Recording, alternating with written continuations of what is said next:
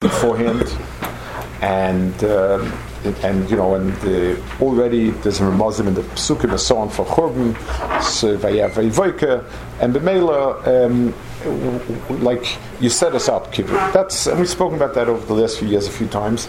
I want to go to a different part of the Kinna and discuss a certain kuda.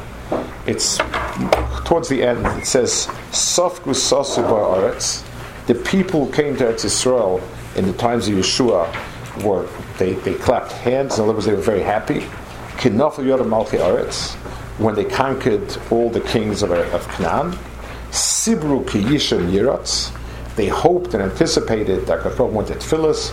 Bal yodam yiskoynein misoyis kol Oratz. And that Yerushalayim, which is called Oratz, will become permanent fixture. Potsu pihem, and they said Chagla Shemesh Shiloh, that there's a we've made a yontif for Hashem in Shiloh.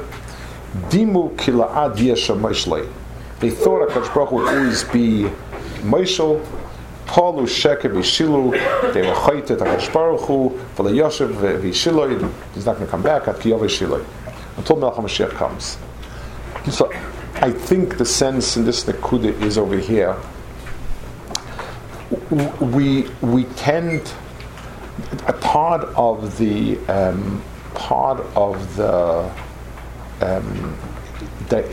inner working of what goes wrong.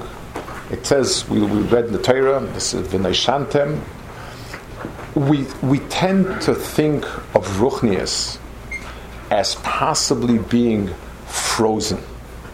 In other words, yes, it was a struggle to conquer Malchiknan. We conquered it. We entered Eretz Israel. We built a Mishkan. We built Shiloh and Chagla Shemesh Shiloh, and that's it. Once we have a beis hamigdash, we've frozen Ruchnius, Akavish Baruchu, protection, everything into Chagla Yisrael, and that's it. That's the beginning of the downfall.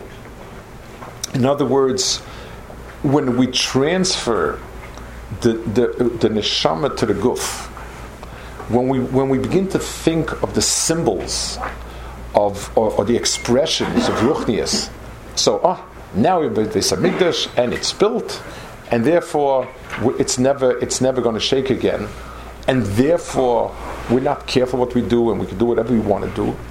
We trust in the beis hamigdash, not Nakadosh Baruch Hu. That's where we have a problem.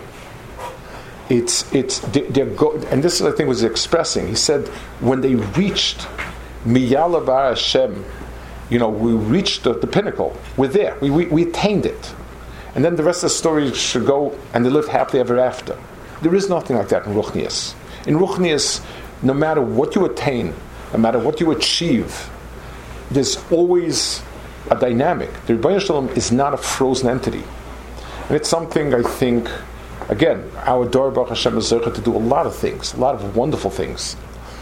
But sometimes too much trust that once we've established something, that's nitzchis, that's finished, that battle's over, and weiter.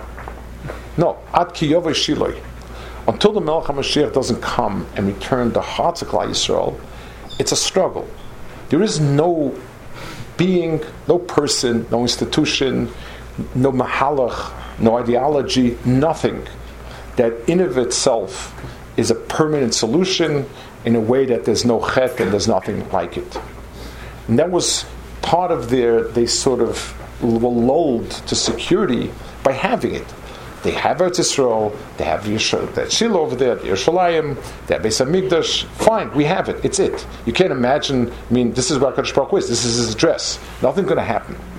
There's no such thing like that. Avodas Hashem is constant. Is every minute.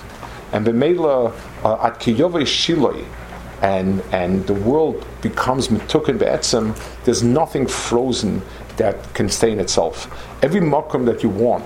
Every Migdash Ma'at, every Mishkan Ma'at, every place of Ruchnius, you need to understand that you're constantly struggling with the good and constantly need to be on your feet, to keep doing what's right and to push away what's wrong.